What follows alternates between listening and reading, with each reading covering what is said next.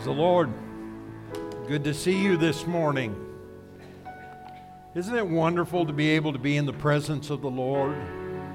Amen. When we gather in His name, He is here in the midst of us. He is loving our worship today. Thank you so much for being here today. It's good to see some faces I haven't seen in a while. Uh, been out of town, vacation, that kind of thing. I'm glad that you're here. Thank you for wearing these name tags for me to, this month. This is the last day that I'm going to ask you to do that. Uh, next week, you don't have to do that. I, I know that they didn't know that I heard them say it, but I heard someone say back there, I guess I'll put a name tag on today, otherwise, Pastor will fuss at me. and uh, I, I don't know that I would fuss at you, but I was encouraging everyone to do that. We've had so many new people coming in, uh, and just to get your names is such a blessing to be able to look you in the eye and call you by name. It's interesting to me that we've got some folks coming that have the same name. We've got some Pauls that have been coming. We've got some Brendas that have been coming. We got some others that the name is the same, so praise the Lord. The Lord must know that my mind is getting, you know, to the place where I need several people with the same name. That way I can call you by the name and hopefully it applies to who you are. Amen. Praise the Lord. Well, would you like to celebrate this morning for just a moment? You know, at the beginning of the year, we decided that it was time for us to get serious about trying uh, to liquidate the mortgage that has been on this property and over our head for the last few years.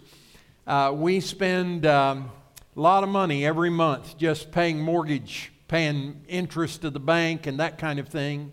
The Lord's been good to us. We've been able to make good progress through the years on it. But I, my vision is that if we can liquidate this mortgage, that we'll have about $6,000 every month that we'll be able to put back into ministry immediately. There's so many things that we could be doing rather than paying interest. And the scripture does tell us that those who are paying the interest and in debt, they're in, in slavery and bondage to the lender. And so we need to get ourselves free from that. So at the beginning of the year, we decided that with our normal mortgage payment that we would add each month an additional $2,000 and that we would start add, uh, start making some progress on that.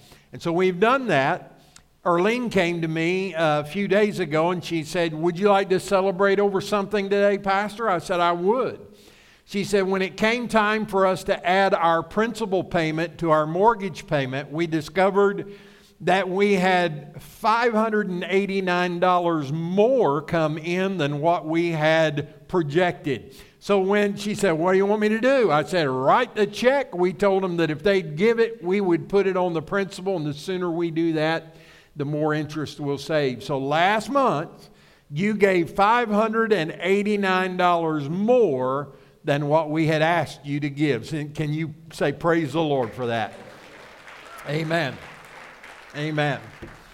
Now, today we had scheduled our World Mission Service. Uh, Terrell Brinson and his wife Debbie normally come each year to give us a little bit of an update on our projects and where we're at and what's going on and where we need to focus our attention for the next year. And uh, Terrell's father passed away, and he was unable to be with us today. Uh, so we talked and discussed uh, some, some things that we'd like to do. So, next week, next Sunday morning, I'm going to be presenting a couple of things that I would like for you to consider for our next several months and maybe into next year. So, I'll give you that information next week. So, if you don't mind, bring your checkbooks with you next week or however you intend to sow seed into our projects and we will let you know what our focus will be over the next several months and the next year. And you have always been so good and so generous. And uh, I, I told you a couple of weeks ago, our church and our denomination and our category, we were the second highest giving congregation in the state of Kentucky for this last year. Can you say, Praise the Lord for that? Amen. So I thank you. I thank you for that. And I thank you for being here today. Well, I want you to grab your Bibles if you would. And uh, uh, this message that I'm going to preach today is something that I've had on my heart for a little while now. And uh, something that I want to be able to speak to you with love something that I'd like to be able to say in such a way that would not be offensive or come off that way or accusatory, anything in that, of that nature. But I think sometimes we just need to take a long, hard look at where we are and see if there's any adjustments that need to be made. I know in my life, it's true through the years that I've needed to make some adjustments. I've needed to do some things and, and, and create some new habits in my life that were necessary if I was going to achieve all that God has for me. And I want that, don't you? I want to be everything that God wants me to be. I, I live my life just hoping and praying that one day I'll stand before Him and hear Him say, Well done, thou good and faithful servant. That's why I live. That's what motivates me every day of my life. But I also understand that sometimes I miss the mark. Sometimes I need to change my focus in order to get where I know that God wants me to get to. So today I'm going to preach a message to you. It will look a little different, feel a little different, but the whole goal is to get, our, get, get us to examine ourselves. And I'm going to ask you today to examine yourself. Now, today I'm going to give you 10 different questions that will help you in your endeavor to examine yourself. And so, if you're taking notes and if you've got paper or pencil, get it out. Because here's what I'd like for you to do I'd like for you, with each one of these questions, I'd like for you to rate yourself on how you think you're doing. But 1 to 10, are you an 8? Are you a seven? Are you a five? I'm not going to ask anybody at the end of the service to stand up and give me what your total number is. I'm just trying to spur you to think about your life and to see where you are and what adjustments need to be made. A man by the name of Zig Ziglar several years ago said we need to do a checkup from the neck up to eliminate stinking thinking. I, I like that, don't you? because we indeed need to do that. but Zig was not one of the first ones to suggest that we need to do an examination of our lives. We find it in Scripture. In 2 Corinthians chapter 13, verses 5 through 6, it says this It says, Test yourselves to see if you are in the faith, examine yourselves. Do yourself or do you re, yourselves not recognize that Jesus Christ in, in, is in you unless you fail the test? And I hope you will recognize that we ourselves do not fail the test. Let's pray together. Father, thank you for your word. And I thank you for the opportunity that I have today to preach your word. And I pray that you will help me say what needs to be said and to stay away from the things that don't need to be said because I'm representing you today and not myself. So I pray, Lord, that you will help us to understand your word, apply it to our lives, and be better people because of what you are doing in us. We ask you in Jesus' name, amen.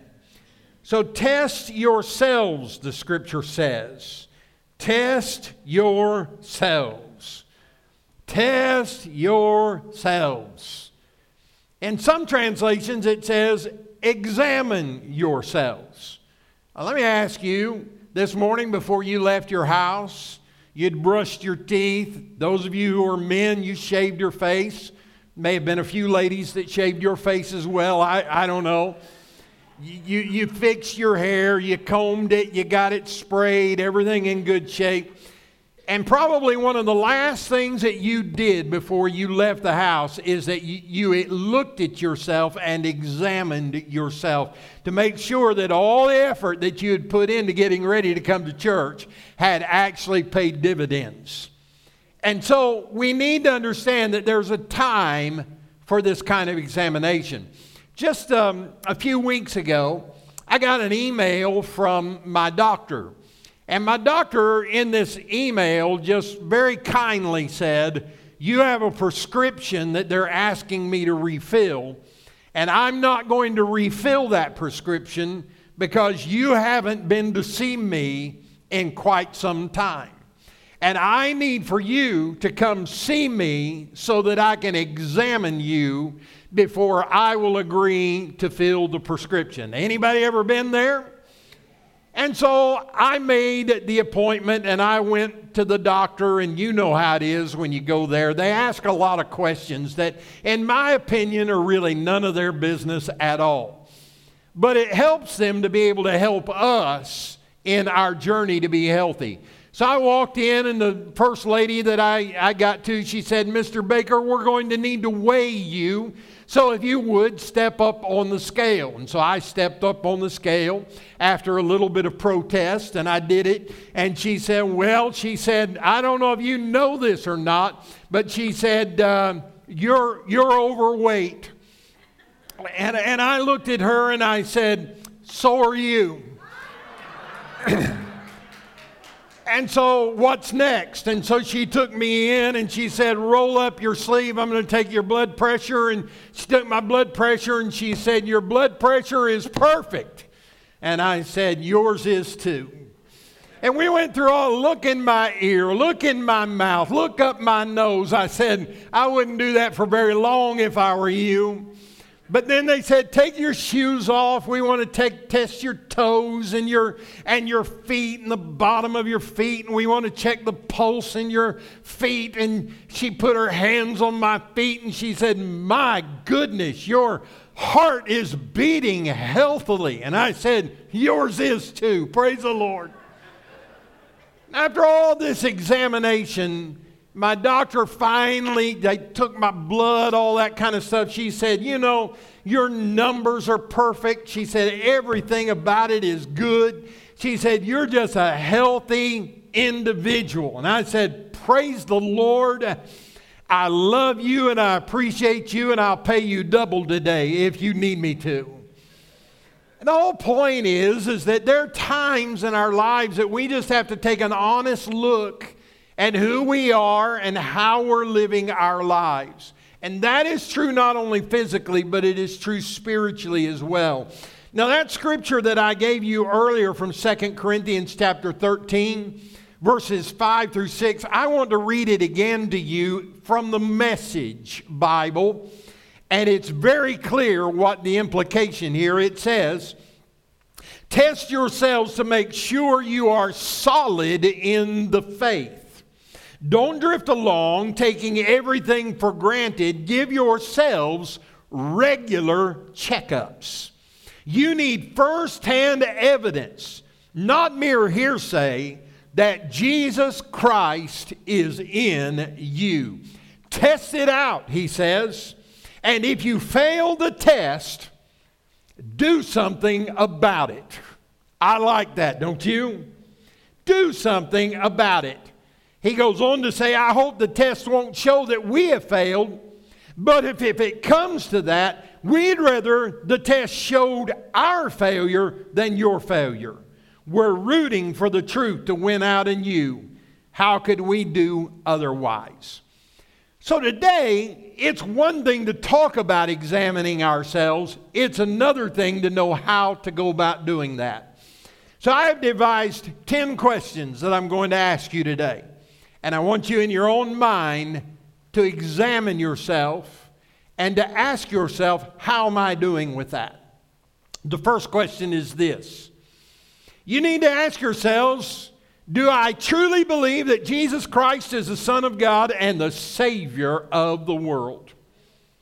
So I'm asking you today, do you really believe that Jesus is who he says he is? Do you really believe that he is who this book declares him to be? You say, no, Pastor, why would you ask me that? I've been attending this church for years and years.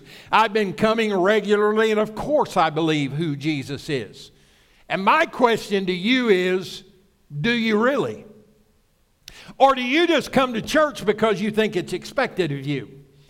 I know people that come to church because it's easier for them to come to church than to have to listen to their spouse fuss at them for not going to church. Can I get an amen? I know people who come to church because they just think, well, if I go to church, surely God will be pleased with that. I do this, I do that. I practice religion because it's the right thing to do. But what I'm encouraging you to do today is examine your heart and ask yourself Do I do what I do because I truly believe that Jesus Christ is the Savior of the world and I need to be saved? I know people who don't think they need to be saved. We all need a Savior. The scripture tells us in John 3:16 for God so loved the world that he gave his only begotten Son, that whoever would believe in him should not perish, but have eternal life. And then I love Acts chapter 4, verse 12, that says, Salvation can be found in no one else, for there is no other name under heaven given to mankind by which we must be saved. There are all kinds of religions in this world, all kinds of faith processes. And you can choose any of those that you want to choose because God is not going to take your, your ability to make that choice away from you. But what Scripture is saying is, is that you can't get to heaven any way other than through Jesus Christ. And so, the very first question that you need to ask yourself today is Do I truly believe that Jesus Christ is the Son of God and the Savior of the world? The second question that you need to ask yourself is Am I actively seeking a personal relationship with God through prayer, by studying His Word? And by participating in fellowship with other believers. So, in other words, what are you doing? To testify to the fact that you are a child of God. Let me just ask you very pointedly when is the last time outside of being in church that you spent any significant time at all in prayer? Don't raise your hands. Don't, don't tell me verbally, just think about it. When literally is the last time that you just paused what you were doing in order to seek time praying and being in the presence of God? Prayer. Last night, I decided I was going to go outside and build a fire in my fire pit. And I sat out there, and for a good hour and a half, I just spent time praying. I spent time praying for you. I spent time praying for this day. I spent time praying for me and asking the Lord to help me to handle this message with care. Because my goal is not to make anyone angry with me today. My goal is to spur you on to greater faith and, and relationship with Jesus Christ. So, when's the last time that you actually spent any time praying? Oh, I'm not talking about stubbing your toe and saying, Oh, Jesus, help me. You know, that's one form of prayer, I guess, but when's the last time that you really just said, You know, guys, I just want to go spend some time with the Lord? I just want to go sit with him. I want to get a cup of coffee or hot chocolate, and I just want to go and I want to enjoy the presence of Almighty God. I, I just want to spend some time talking to Him.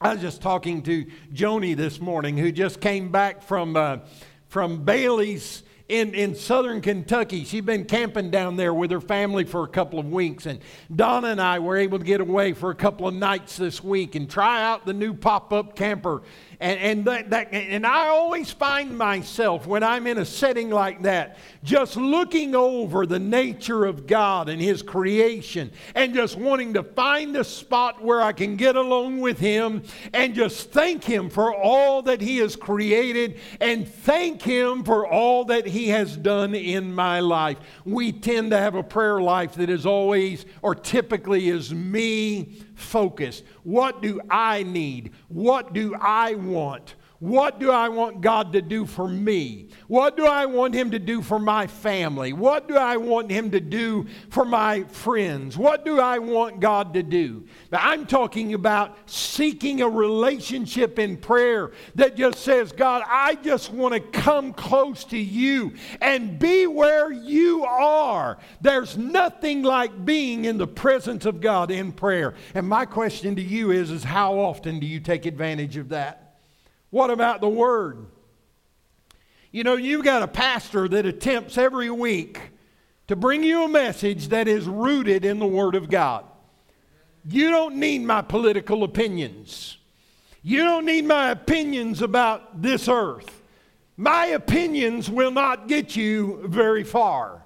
But I tell you what will change your life is a relationship with God through the Word. Once you get the Word of God in you, it will change you like nothing else. When's the last time that you just said, I'm going to church today because I'm going to fellowship with other believers? More often than not, we hear people say, I don't want to go to church because I don't like the people at church. The people at church are imperfect. Yeah, we all are. And if you think that, you are.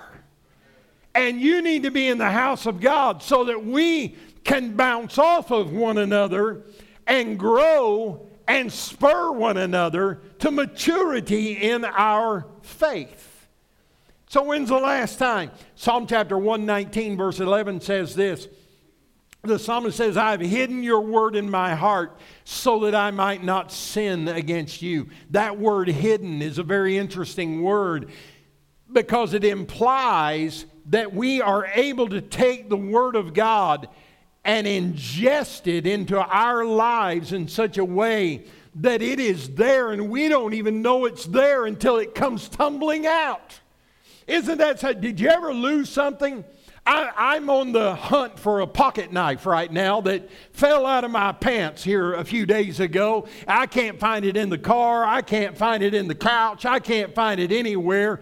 But you know what? One of these days, I'm going to find that little pocket knife. And when I do, I'm going to rejoice because I didn't know where it was, but then it became evident when I found it. That's the way the Word of God is. When we study this book, when we eat this book, when we have it as a part of our daily routine, and not just when pastor preaches, not just when some evangelist comes by, not just when I turn CBN or TBN or anybody else on, not just then, but I'm going to take the Word of God and I don't want anybody to talk to me about it other than the Holy Spirit that is alive and and well because he said he'd teach me all things. And then all of a sudden we get into circumstances and situations and the Word of God just starts spilling out. It just starts coming out. This morning my wife was struggling a, a bit to get ready and, and she said, I don't know. She's, I'm feeling weak today. And it just came to me. That's exactly when God said he'd be strong when we're too weak to carry on, when we don't have the strength, when we don't have the ability, he said, In your weakness, I will be strong. And we prayed together. And just a few minutes later, she said, Come help me get ready. I'm going to church. Me and Jesus, we've got this thing knocked out. Amen. How many of you know that when we're weak, He is strong? That, that verse just spilled out of me this morning. It was like, you know, this is the very moment when God said, I will help you, I will come to you. I will make you strong. You will have my strength when you are weak.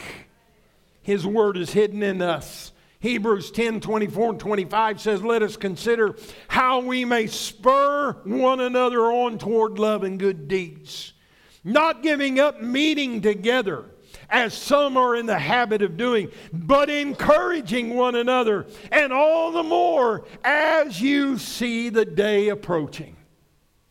You know, sometimes we get this mentality I'm going to go to church today because I need something from God. I'm going to go to church today because I feel like that God's got to do this, this, and this. And God does meet us when we gather together in the house of the Lord. But when's the last time that you said, I'm going to go to church today because I'm going to bless somebody. I mean, before they leave the house of God today, they're going to know that they've been with somebody who brought a blessing specifically for them. I'm going to smile at them. They're going to wonder what I'm up to because I'll be smiling every time they look at me. I'm going to pat them on the back. I'm going to hug them up tight. I'm going to shake their hand. I'm going to fist bump them. I'm going to make sure that they know that the God in me loves them big uh, and when they leave the house of God today, they're going to know that they've been encouraged by another believer. Amen. Who did you encourage today? Who have you pinpointed? Who have you picked out? Saying, Pastor, I'm not in the mood today. I'm just feeling kind of down myself. I need, I kind of need somebody to help me. And I said, you know, my answer to that pretty much always is get over yourself. Get your focus off of yourself and put your focus on other people and let God use you to be a blessing to them. Third question I want you to ask Are the fruits of the Spirit evident in my life, such as love, joy, peace, patience, kindness, goodness, faithfulness, gentleness, self control? When's the last time any of that showed up in your life? When's the last time that it was your default setting? You know what I'm saying? Default setting. How many of you know that we have a default setting? Something bad happens, and oftentimes many of these things never show up in our life at all. Instead, it's questioning, it's fussing, it's complaining, it's blaming. It's all those things.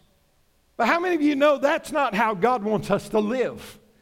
God wants our default to be the fruit of the Spirit. So the next time that somebody irritates you, your job is not to return the irritation. The fruit of your spirit is love. Now, here's the key it has to be the fruit. The fruit is the default, the fruit is what's in the vine. And what's in the vine is what's connected to God Himself. If we're connected to God Himself, the fruit of our attitudes and the fruit of our actions will automatically be these things. This year I planted a blueberry bush and I planted a huckleberry bush. If you know anything about those, and I don't know anything about huckleberries at all, Somebody brought me one. They said, just put it in the ground, leave it alone. It'll do its thing. I had huckleberries like you would not believe. I had more huckleberries than I could know what to do with. But these individuals that gave me this huckleberry bush said in the first year, do not eat the huckleberries. Don't pick them off the bush, leave them there, let them stay. Do you know how hard it is to not pick huckleberries on a bush that is absolutely full. But I left them there. And I, and I have to confess, I picked one because I wanted to know what a huckleberry tasted like. And you know, it tastes pretty much like a blueberry.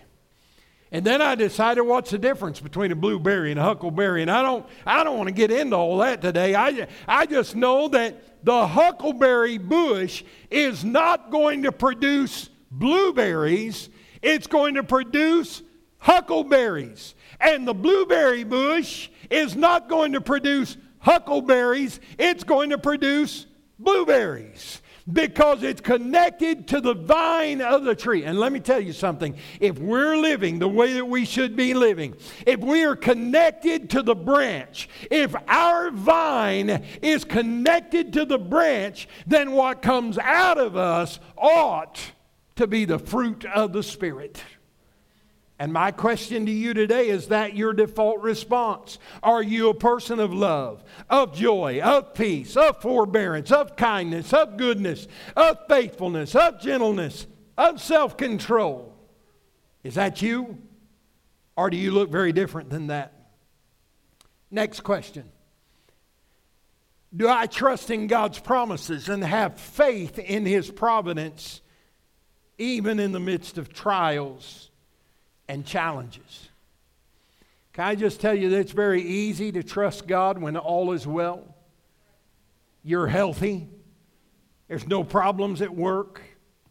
I know that many of you right now are on edge because of the possibility of strike with the UAW. And I, I know, and I've heard some of you, and I've already heard some of your horror stories about your insurance and not being available and not paying when you need it to pay and all those kinds of things especially those of you who may be in a position of retirement. And I listen, I get it. Our human nature is to wonder, God, how are you going to take care of this situation? God, how are you going to meet my need? But let me just remind you that the Lord is our provider. Ford is not. General Motors is not. Whoever you work for, JCPS is not. GE is not. I heard that Robert went back to work at GE as a door greeter this week. Is that true? I don't, I, I don't know if that's true or not. No, sir. I, I, knew that that was a story that had been uh, talked about.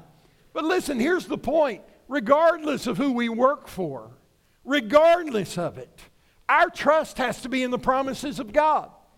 Here sits a man right here on row number two in an orange shirt that just a few weeks ago. The whole department that he worked in at UPS folded up and moved to Texas. They wanted him to consider moving to Texas with the department. They said, You can come down here and have your job. But the French family didn't want to move to Texas. Who on earth would, right? But he just began to hold on to the promises of God. He began to surround himself with people of faith who could pray and believe that God would open the door at the right time, at the right moment, in the right way. He may have had some moments when he was uh, frustrated or discouraged or whatever. But in the long haul, here sits a man who by faith said, God, I'm just going to trust in you and your promises and know that you will provide everything that my family needs. Can you say, Praise the Lord for that? And every situation, God will come through. Is that true? Romans 8 28 says, We know that all things, say all things God works for the good of those who love him, who have been called according to his purpose. James chapter 1, verses 2 through 4 says, Consider it pure joy, my brothers and sisters, whenever you face trials of many kinds, because you know that the testing of your faith produces perseverance.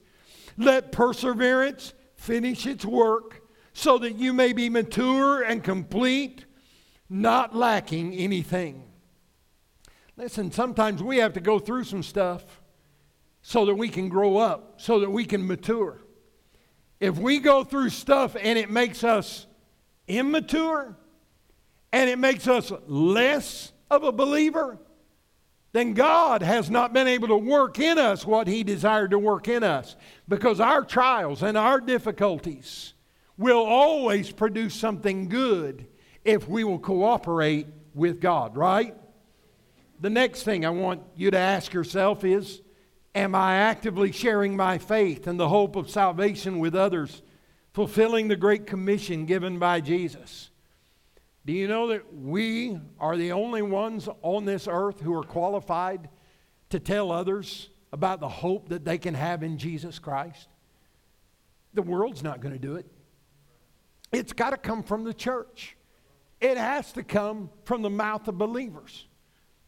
I had a parent one time tell me that they did not want to force the gospel of Jesus Christ upon their child, that they wanted them to be able to make their own choice when they get old enough. And they did not want to color their decision by talking about Jesus in their presence. Person that attended our church, not this church, but another church where I pastored. And you know me, I'm, I'm not r- real, you know, I, I, I just said, You're wrong. I, I'm, I might have even said, as a young pastor, You're an idiot. I, I'm not sure if I, if I did or not. But you know, if we're not going to tell our children about Jesus, who's going to tell them? It's sure not going to be the school system. I was walking through Menards last night. They got all their Halloween stuff up. And I was going that they got monsters in there that are probably 25 feet tall. Demons and devils everywhere. And I, I'm walking in there, and all I, all I wanted was just some fall bulbs that I could plant in my garden. That's all I wanted. And I walked by one of those devils, and he went, I promise, he went, ha, ha, ha, ha, ha, ha. He said, Another soul for me to destroy. That's what he said to me. And I turned around and I said,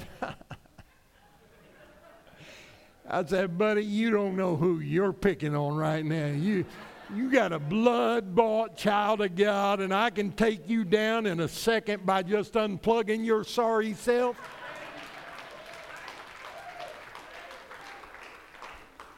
And there are people in Menards looking at me like I lost my mind. I say, You're not going to take that kind of hogwash from that devil, are you? Man, I got Jesus in me. There ain't no devil in hell that's strong enough to, to cause me to want to deny my Savior. It's still not going to happen. I set myself up for the gospel. I asked Paul to make me a hat that says expect right on the top of it, but left the E out of it because I didn't want, the E, was it E? I think it was the E. The people look at my hat and they say, What does that mean? There's no E in it. And I'd say, That's right. Let me tell you about my Savior. Let me tell you about my faith. I have learned, and my church has learned how to expect the best at all times. I got another hat coming that says explore, and it won't have a vowel either. And after that, I've got another hat coming that says expand, and it won't have an A. Because everywhere I go, I want people to look at my hat and say, There's something different about that hat, and it'll give me the opportunity to say, Let me tell you about what it really means. I'm setting myself up for witnessing. I'm setting myself up for people asking questions so that I can check. What are you setting yourself up for? I'm just asking. I'm not being mean. I'm just asking you when's the last time you shared the gospel with anybody? Don't answer. Just think about it. Write down on your piece of paper whether that's a one or a 10. And if it's a one or close to a one, don't you think you ought to examine yourself and say, was he serious? Does he really think that I ought to preach the gospel? Well, let's look at the word Matthew 28 19 and 20. Therefore, go and make disciples of all nations, baptizing them in the name of the Father and the Son and the Holy Spirit and teaching them to obey everything I've commanded you. And surely I'm with you always to the very end of the age. And then in Mark chapter 16, verse 15, he says, Go into all the world and preach the gospel to all creation. I know we have to be very careful with this. But back in the olden days, preachers were mean as snakes. I don't know if you remember that or not. Oh, I'll say, you've been sleeping around, have you? Don't come to church and talk about how good of a Christian you are. Repent and get saved. Man, I've heard so many, so many messages like that. I, I honestly, I can't tell you how many times that I've gotten saved. When I was a kid, every time an evangelist came to the church, I'd get saved every night of the revival. I remember one brother in the church, he'd, He'd give his cigarettes to the Lord and put them on the altar every. And if you if you smoke, I'm not here to condemn you today. I'm just telling you what he did. He he'd get under conviction. he'd come up and lay those cigarettes on the altar every night. Before he left, he'd pick them up and put them right back in his pocket.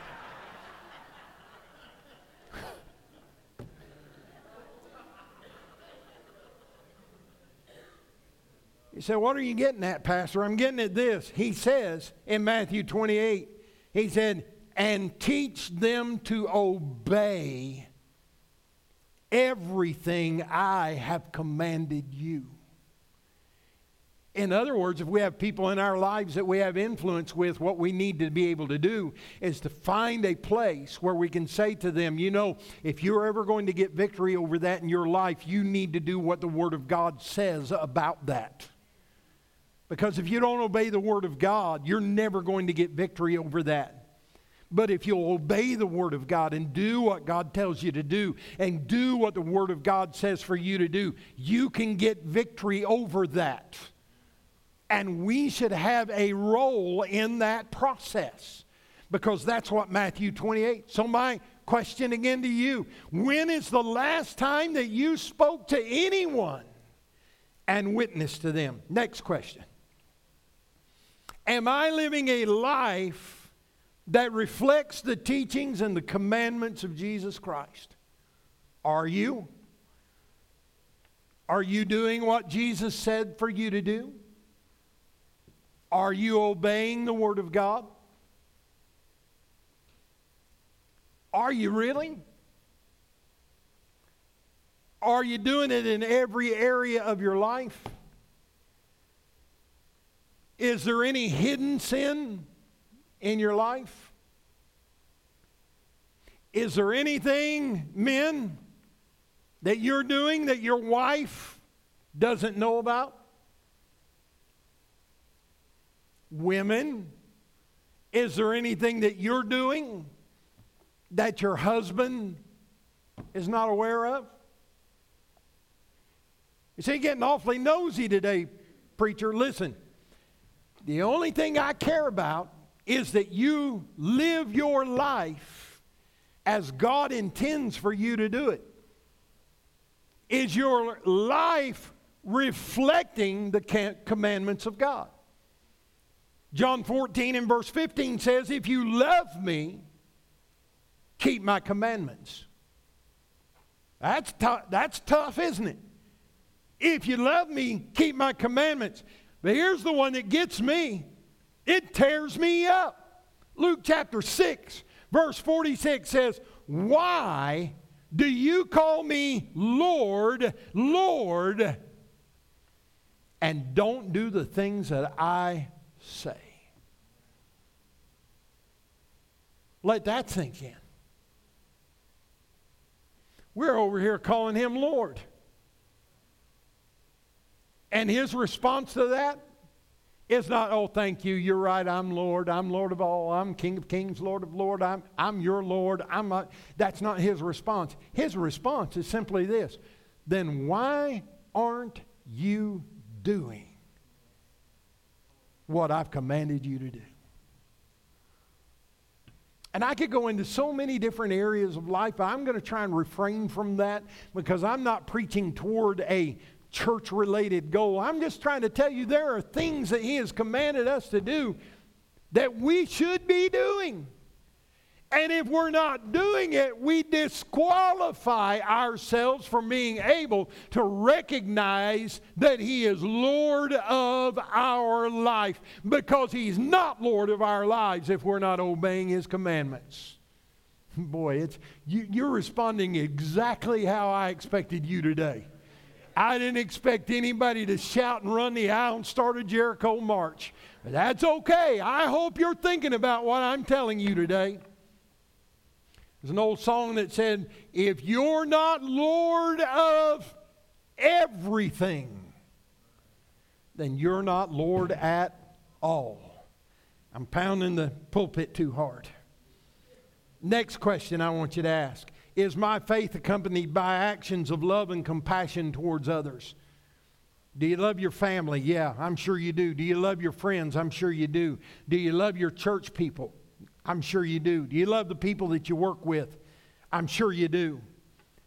Here's what Scripture says James 2, verse 14. What good is it, my brothers and sisters, if someone claims to have faith but has no deeds?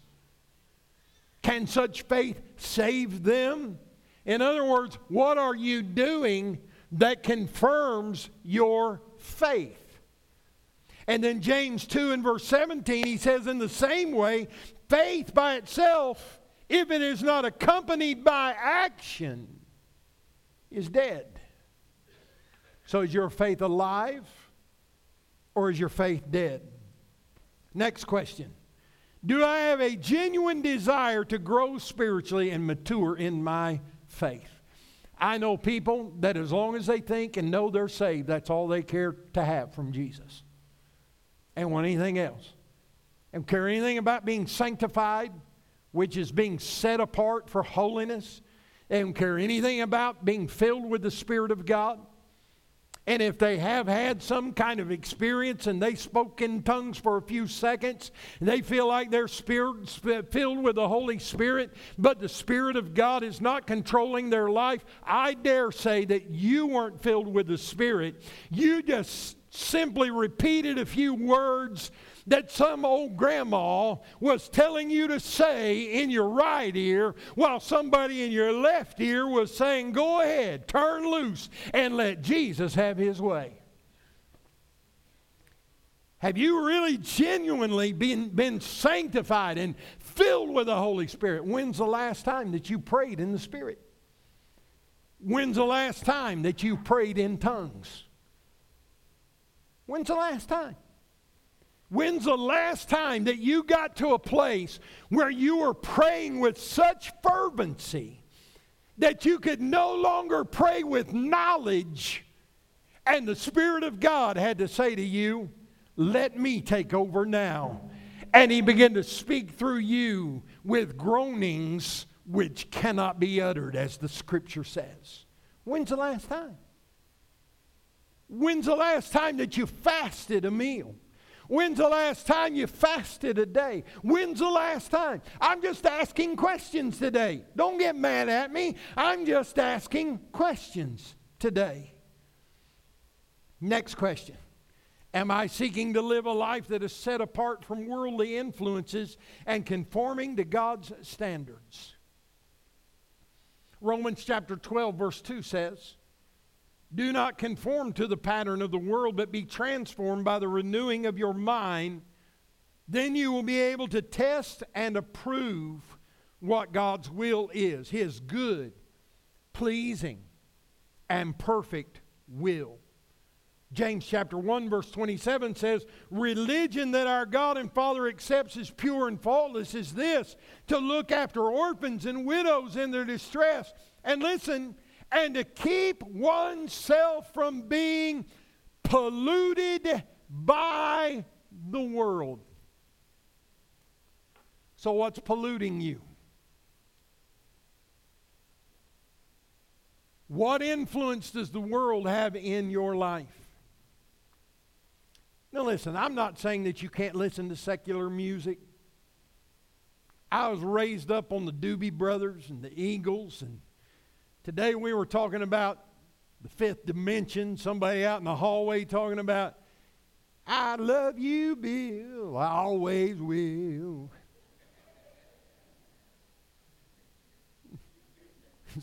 Very little that you say gets past me.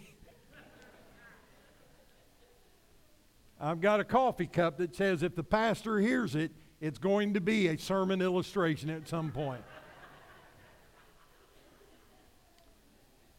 You know, I'm, I'm, I'm not suggesting that we have to just close our eyes and our ears to everything in the world. But let me tell you something in the world that, that we live in today, we've got to start closing our ears and closing our eyes to some of the things, or else it will pollute us. It will. And so I'm not, I'm not here saying to you, you need to cancel Netflix and Hulu and, and all of those kind. I'm not, I'm not that kind of pastor. I, I'm not going to come to your house and check and see what you have playing on your Fire Stick or on, on your Roku or on your Apple TV. I, I'm not going to do that. That's not my job. My job is to preach the Word of God in such a way that you can make good decisions uh, about what will have an effect upon your life. Somebody say, Amen. And then the final question today Am I willing to surrender my own desires and submit to God's will for my life? Matthew chapter 16, verse 24 and 25, he said to his disciples, Whoever wants to be my disciple must deny themselves. They must take up their cross. They must follow me. For whoever wants to save their life will lose it, but whoever loses their life for me will find it. And then in Romans chapter 12, verse 1, Therefore, I urge you, brothers and sisters, in view of God's mercy, offer your bodies as a living sacrifice, holy and pleasing to God. This is your true and proper worship. I was in a meeting this past Thursday with several ordained bishops. We'd been called to the state executive offices in Lexington. And we were introduced to a new initiative that the Church of God is launching. And it all revolves around trying to find young men and women to commit themselves to ministry. They told us that we are 5,000 pastors short just in the Church of God in the United States. They gave us the statistics that the majority of our pastors are getting close to the time in their life when they're either going to die out or retire out. And we don't have enough young pastors to fill those pulpits and pastor those churches. And they said, if God does not intervene, and by the way, it's not just the Church of God, it's the Assembly of God, it's the Baptist, it's, I, I could go on and on. We're just, men, young men and women are not giving their lives to Christ in such a way that they're saying, Lord, I will take up your cross and I will carry this message wherever you want me to go, whatever I need to do. 5,000 short. And they said the next move will be if we cannot raise up 5,000 pastors, we will start closing churches and selling the properties, or we will take two or three churches and have to merge them into one because we don't have enough young men and women who will agree to preach the gospel and pastor those congregations. And with all that information that I was hearing, what really struck me is when they looked right in my eyes. Oh, there were other men in the room, there were other pastors in the room, but they were speaking to me when they said, Pastor, look back through the years of your life and answer this question. How many young men and how many young women have accepted the call to ministry as a direct result of your preaching and your teaching. And there have been some. I can go back through the years and I can name men and women who accepted the call of ministry. We've got a couple of young men right here among us that they're on track to become one of those voices. We have Pastor John and we have Pastor Matt who have said, whatever it takes, I'm going to follow Christ in my calling. And so, in that, I take comfort. I try to help them. I try to mentor them. I try to give them opportunity. When I give up the pulpit sometimes to them to let them preach and teach, it's not because I'm tired. It's not because I don't want to preach, but it's because we have a young generation that will only learn how to minister and pastor if they're given an opportunity. And my goal is to do that. But I look around this room today and I see others, and I wonder has God placed a call upon your life?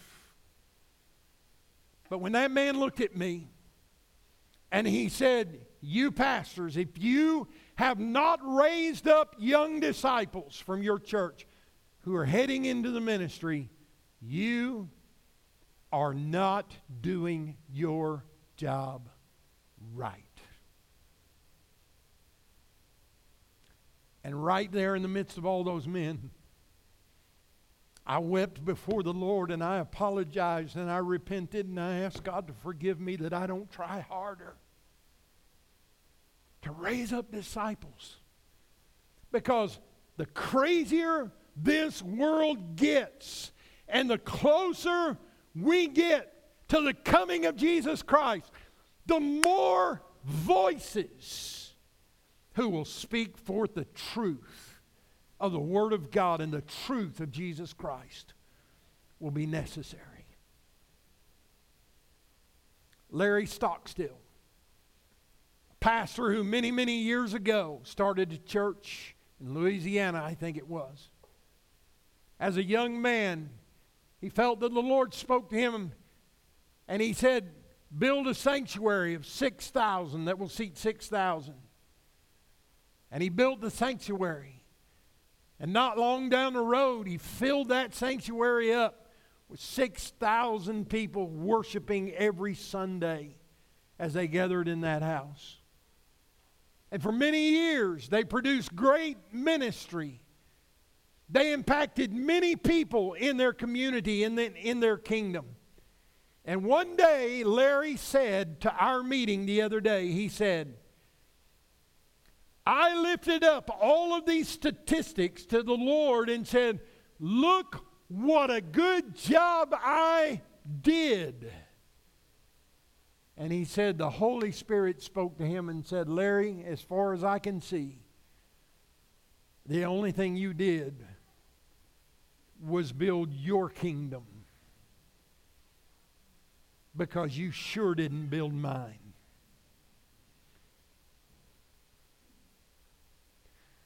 Listen, you have a pastor standing before you today, and you know this about me.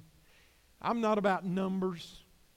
I'm not about trying to grow churches for the sake of growing churches. In fact, it's not even my job to grow the church. The Lord said He would build the church. He asked me a long time ago, He said, Will you build the people if I'll build the church? And that's what I'm about. I'm about building people. But I'm going to tell you that there are times when you try to build people that they resist it and they'll end up leaving because they don't want to be challenged living higher in their level of faith. But that's not going to silence me. I'm going to pull you up higher every opportunity that I get. If I have to grab you by the nape of the neck and pull your hair up higher, I'm going to have you screaming in the spirit, Lord, take us higher. I'm not going to leave you alone. I'm not going to let you be settled in your place. I'm not going to allow you to maintain your bad attitudes and those things that are fleshly. I'm going to call it out every opportunity that I can, not because I don't like you or because I hate you or because I'm angry with you, but if we're going to be faithful to what God has raised us up to do, then we've got to be people who will follow the word and the will of God. Stand with me if you will.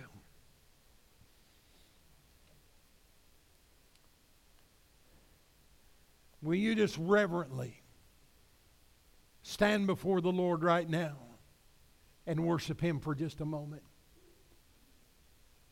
And while you're doing that, I want you to go through that list.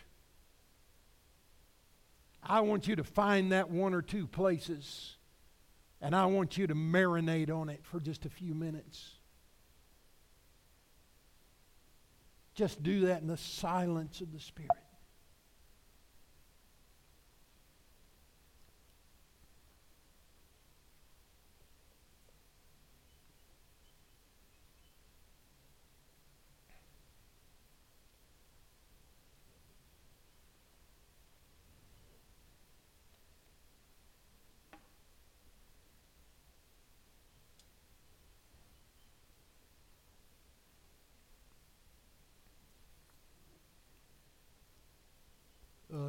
Sanda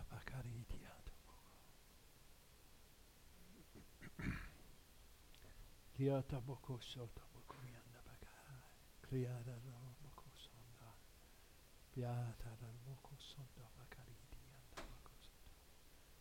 Raboko Raboko Boko Vita Boko Sonda. Kliata Boko Shita.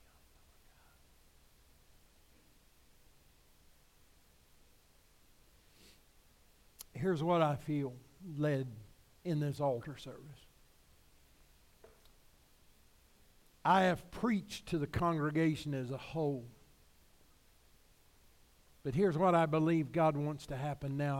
I, I believe that what He would love for us to do right now is to take a few moments and have an old fashioned time of soul searching followed by repentance around this altar this morning.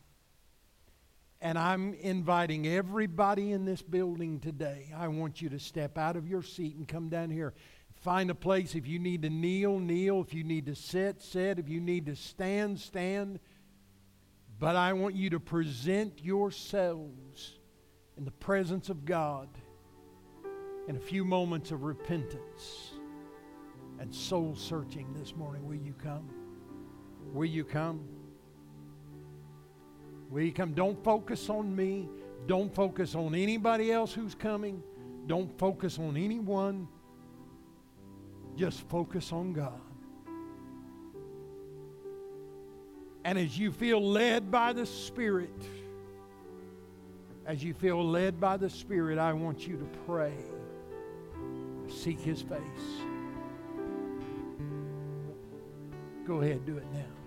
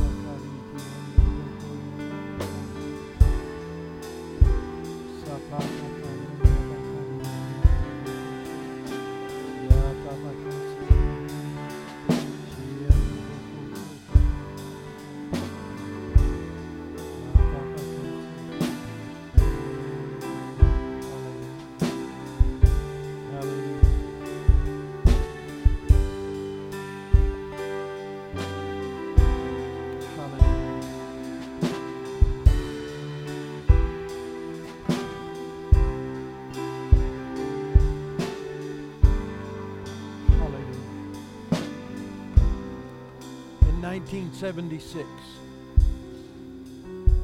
this 17 year old young man flew the coop and went to Fresno, California. And about the lowest state that I'd ever been in spiritually. Quit high school, went to Fresno, and entered into Bible college.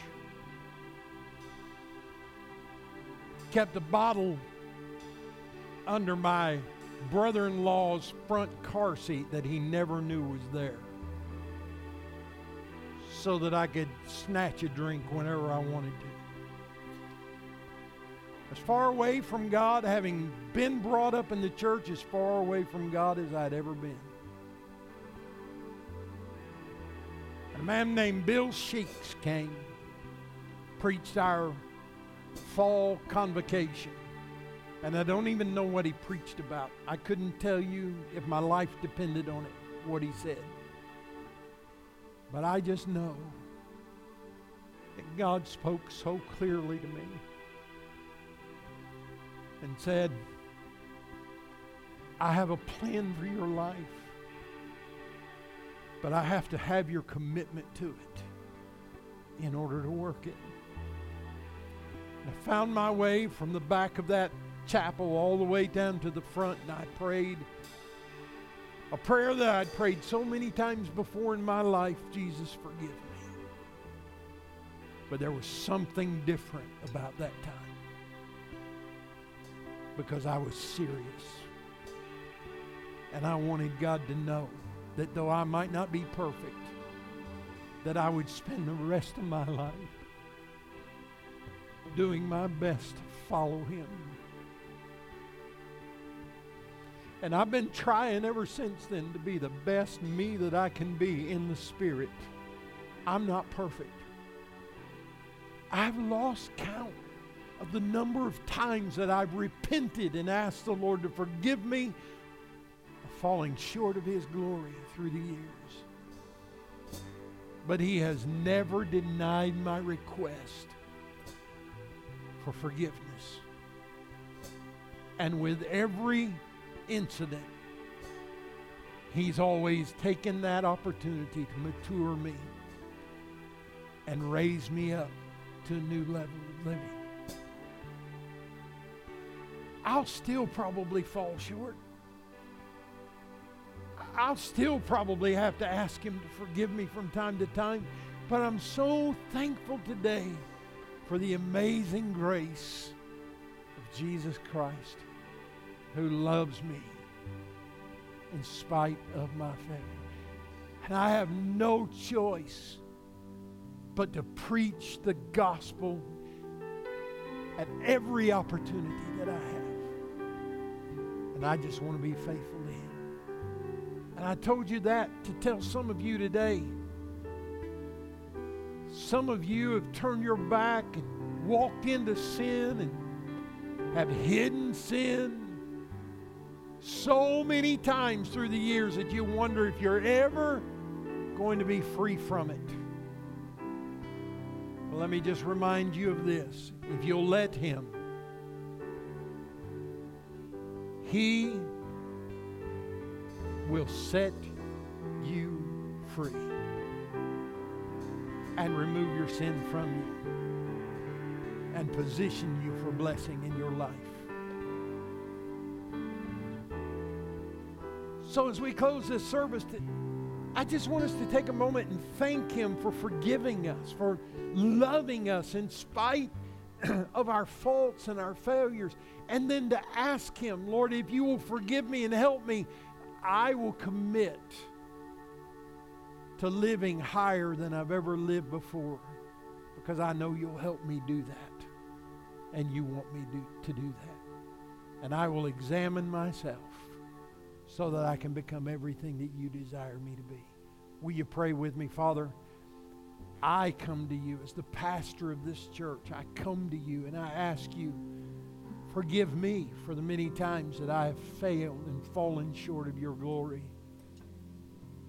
Lord, I love you so much and I'm committed to your will for my life. And with your help, I will not give up. I will continue to seek you. I will continue to allow you to do in me what only you can do. Thank you for forgiveness. Thank you for freedom.